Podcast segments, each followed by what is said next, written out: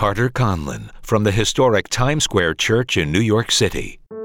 Remember, Jesus said in the Gospel of Matthew, chapter 5, verse 13, You are the salt of the earth. You are the salt. Now, what does salt do?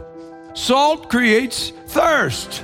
There should be something in my life that creates a thirst in you. Welcome to A Call to the Nation and Carter Conlon's message taken from 2 Kings chapter 2 verse 19. To help a wound heal, you can use water with salt in it. Salt helps with healing, and as Carter will show us today, that's what you and I are called to do. With the presence of God that flows through us, we can bring healing to those who are in need. Here's Carter with today's message Salt in the City. Salt in the city. 2 Kings chapter 2 and beginning at verse 19. Then the men of the city said to Elisha, Please notice the situation of this city is pleasant, as my Lord sees, but the water is bad and the ground barren.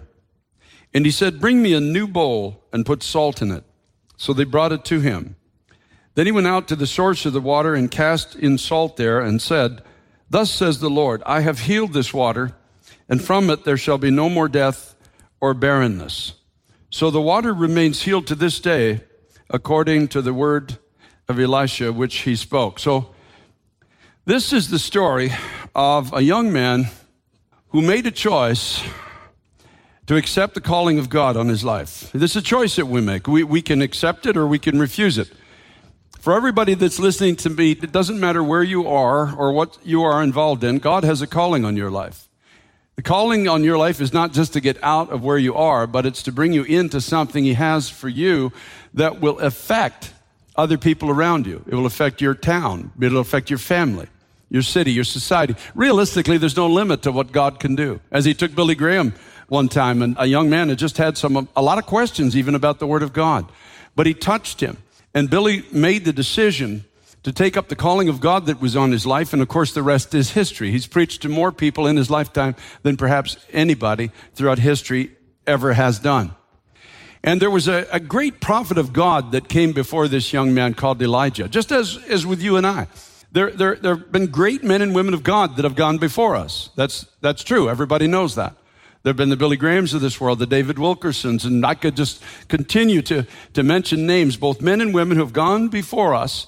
And in many cases, they're now gone. And, and it's another generation, it's another time, it's another season where the presence of God needs to be made known again through another people, a new people, another generation. Now, we can either just just walk around talking about what God did in the past, or we can do as Elisha did when Elijah was taken from this world, the mantle of Elijah fell down to the ground, basically. And the choice was given to him. Do I pick up the calling of God for my life? Or he, he could go on. He could live his life the way he wanted to, and he could, he could talk about the great things that Elijah had done, or he could pick up the mantle.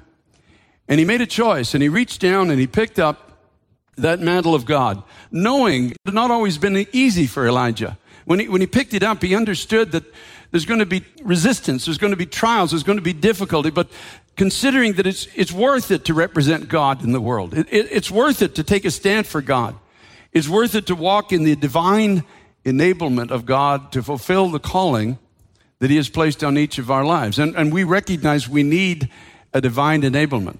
And I love the fact that when he, when he picked up the mantle, the scripture tells us he took it and he, and he struck the water that stood before him and he said, Where is the God, the Lord God of Elijah? You know, it's an amazing thing that, that God was not offended by his question. He, he was basically saying, God, where are you? I need you. I can't do this on my own. And you did wonderful things through Elijah, but Elijah's gone. And this is a new generation and it requires new people, but with the same power. And so God I'm calling out to you. And I'm asking you to make yourself known to me. And the scripture says he took the mantle of Elijah, he struck the water, and the water was divided. And it says Elisha passed over. He, he crossed over. He, he walked out of the natural and into the supernatural. He, he went into places that only God can take. When you, when you pick up that mantle, that calling of God on your life, the waters of impossibility that you can't cross in your own strength will suddenly part for you. The addiction you can't get out of will give way to the presence of God in your life. The, the hopelessness will give way to the hope that Christ offers. The struggles in your family will give way to a new life that God will bring into your heart and into your home and into your lineage that's all around you. And suddenly you find yourself walking through these waters of impossibility out of the natural and into the supernatural life of God that He has for you.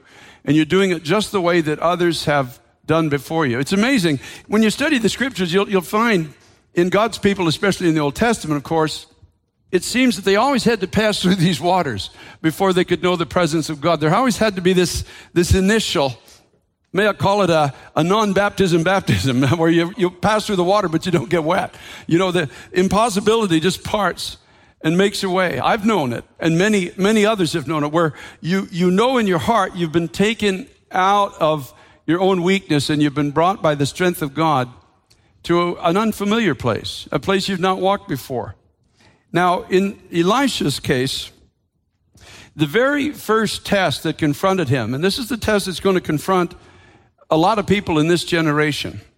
Now, Elisha was in Jericho. Now, Jericho had amazing history. You know the history. Jericho is where the pre incarnate appearing of Christ was there, where he, he drew his sword in a sense, and, and Joshua was told to take off his shoes and gave them a, a spiritual instruction that gave them this marvelous, incredible victory where the walls of this city that was built to resist their, their advancement into the promised land was, was standing.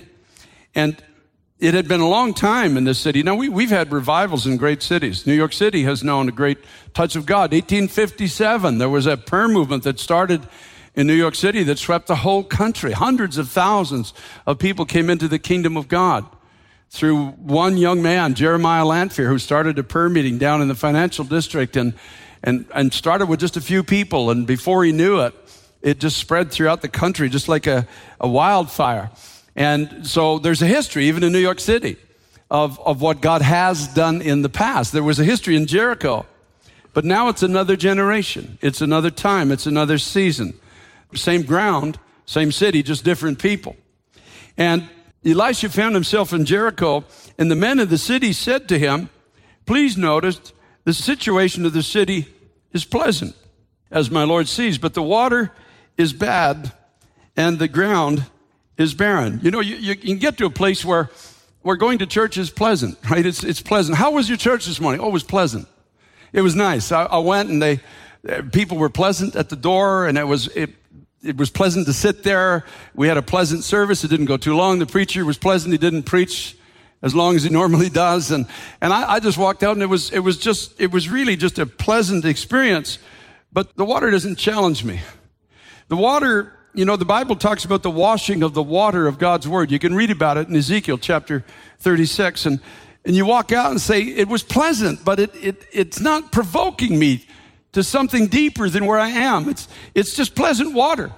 You know, there was a church in the book of Revelation called Laodicea where Jesus said to the, his people of that time, he said, you're, you're neither hot nor cold. I wish you were one or the other, but he said, you're kind of lukewarm. You're, you're, you're just kind of pleasant. May I put it that way?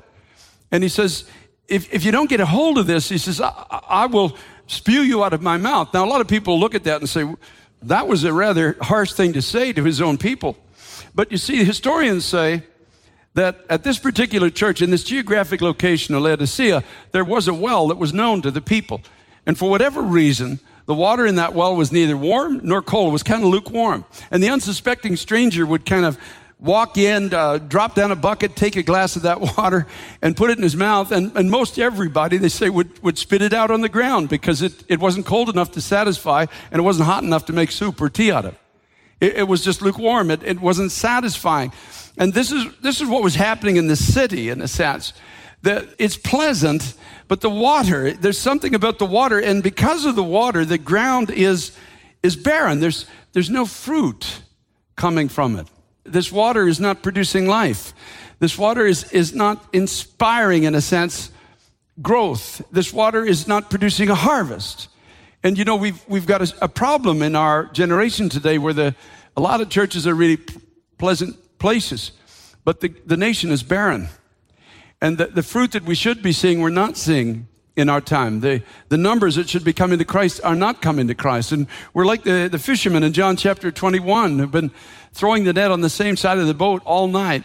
When Jesus appears on the shore and says, Have you caught anything? Do you have any food? And they said, No, nothing. He says, Well, cast then the net on the other side of the boat, on the right side of the boat, and you shall find. In obedience to God, they, they decided just to listen to his voice one more time. And this is my challenge to you that are listening tonight online. Could you just consider listening to the voice of God? There's a lot of voices trying to speak to you. There's, there's your own voice. There's your own heart. There's maybe you're going to church and it's just kind of lukewarm water. I'm not, I'm not criticizing your pastor. Please don't misunderstand me, but maybe it's not meeting your need. But I tell you, even though you might be spending the night and, and going nowhere as you can see it, Jesus is still willing to speak to you as he spoke to Caleb. Caleb ran out of his classroom in defeat, really, and, and started to hyperventilate and quote scripture. But it was in that moment of stillness that God spoke to his heart and just said, I'm with you. I'm with you, and I will do something through you that only I can do. Let me do what I can do in your life. I'm challenging you, those that are at home, that there is something that God wants to speak to you. There's a place He wants to take you to. There's a fruitfulness that first He wants to birth in your life, and after He births it in your life, He wants to birth something through your life. You can't preach to others about something you're not doing yourself. You can't tell them to become something that you haven't become or are not becoming. The husbandman that labors must be first partaker of the fruits. The Lord give you understanding, Paul said, in these things. He's speaking to his young son in the faith, Timothy. And so Elisha's first confrontation is in this, this city, where the city is pleasant, but the water is bad and the ground is barren. I don't know about you, but I'm not willing to live there.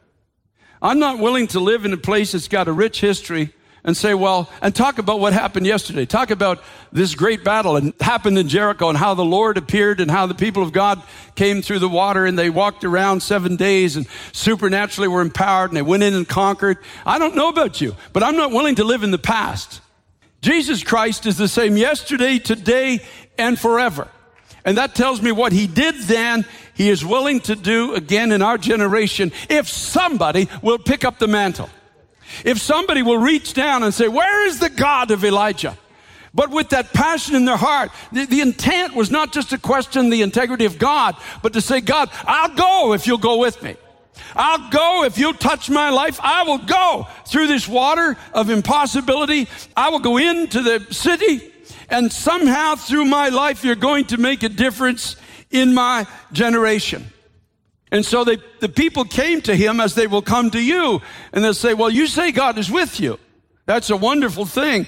But have you seen the situation? Have you seen how everything is, has got this pleasantness about it, but the, the water does not satisfy and the ground is barren? We haven't had a harvest in so long as the disciples could say, We fished all night and caught nothing.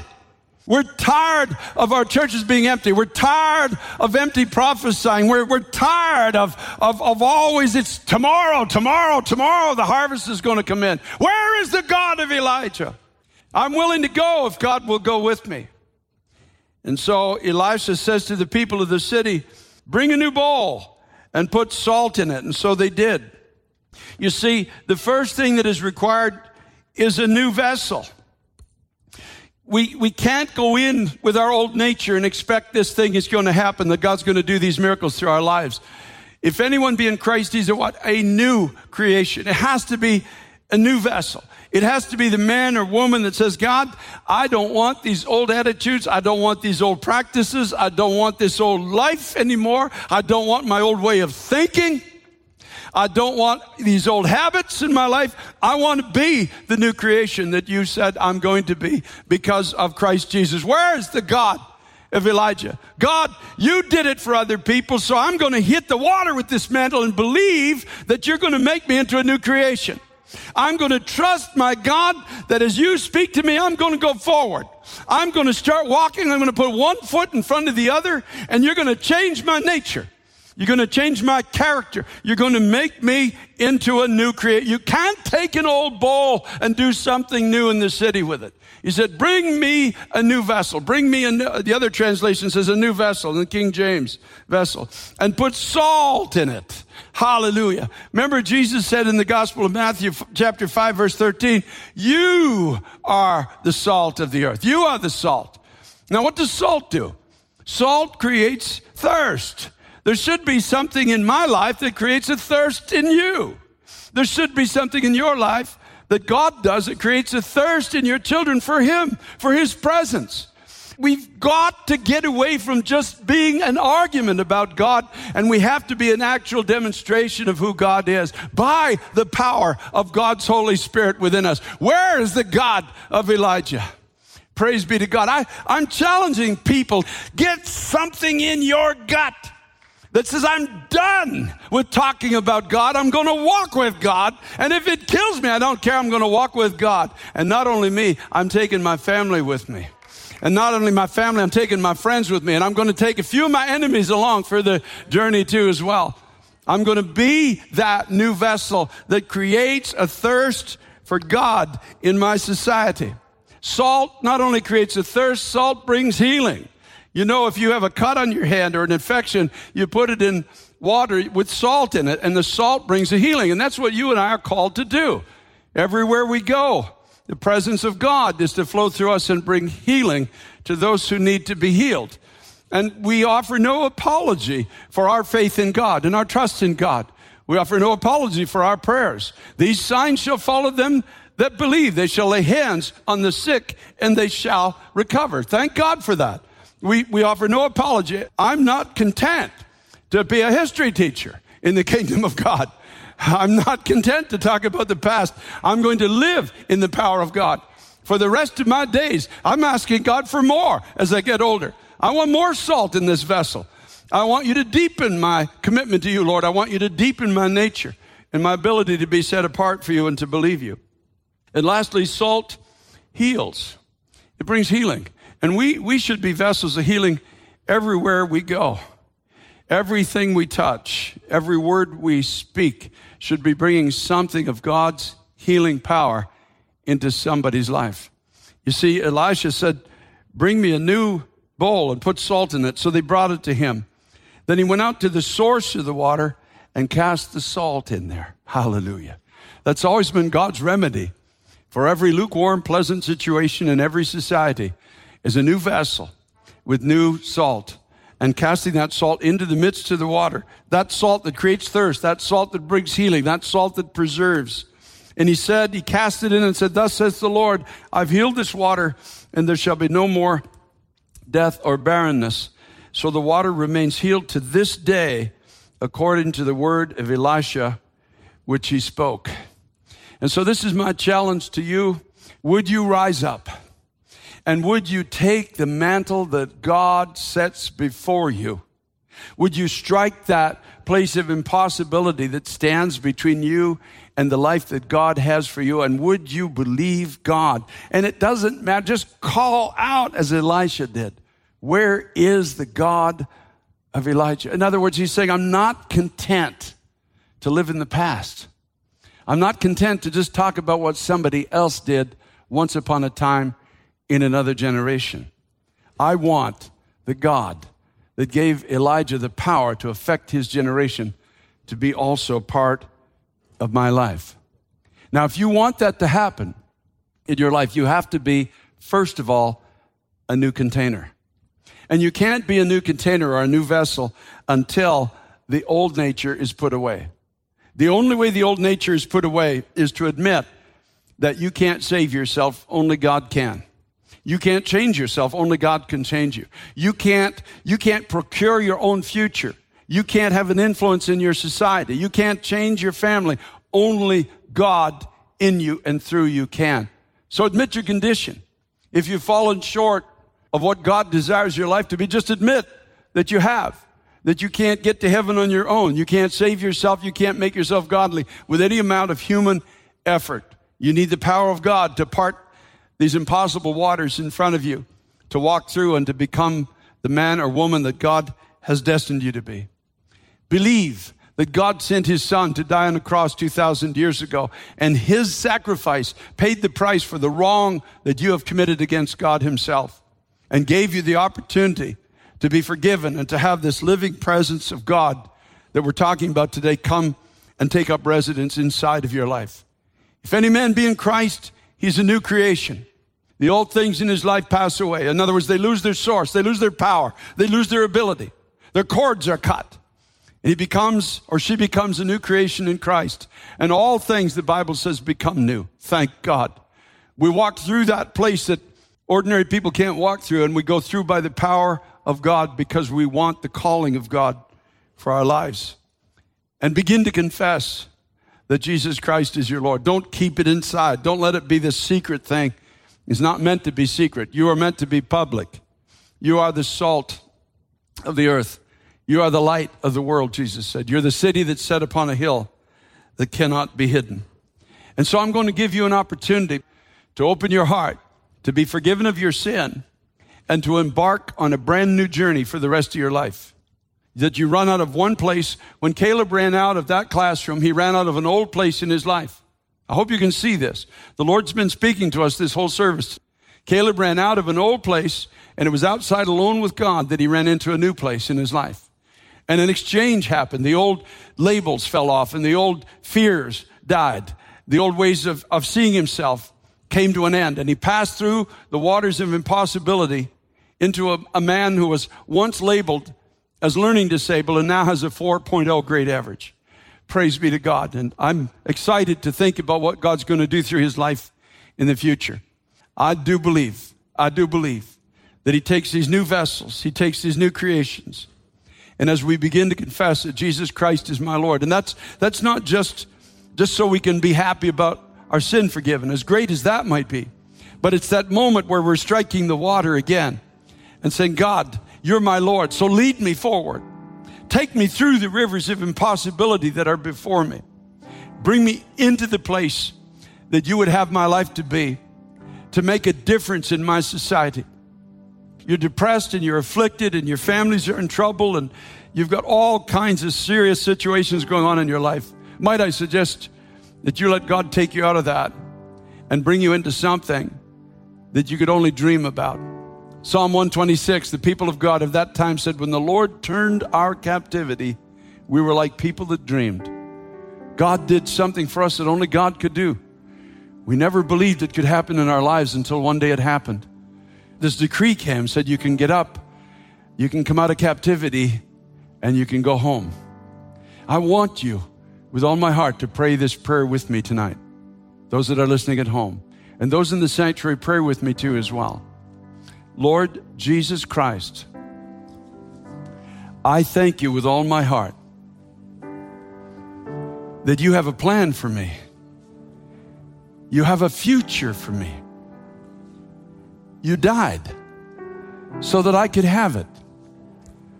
Not just on the earth, but forever. And so today, I open my heart to you and I accept your forgiveness. And I thank you for loving me and guiding me into the future to be the person that you've destined me to be. Today, I put away all the old labels. Everything that people have said that I am, and everything I've thought that I am. And I embrace your thoughts about me, your plan for me, and the future that you have for my life. From this day forward, Jesus Christ, you are my God. You are the Lord of my life. You are my hope. You are my future. You are my everything. Use my life for your glory. And I thank you for receiving me. In your precious name, amen. The message today has been brought to you by Carter Conlon from Times Square Church. For more information, log on to tsc.nyc. That's tsc.nyc. Plan to be with us next week for a call to the nation with Carter Conlon.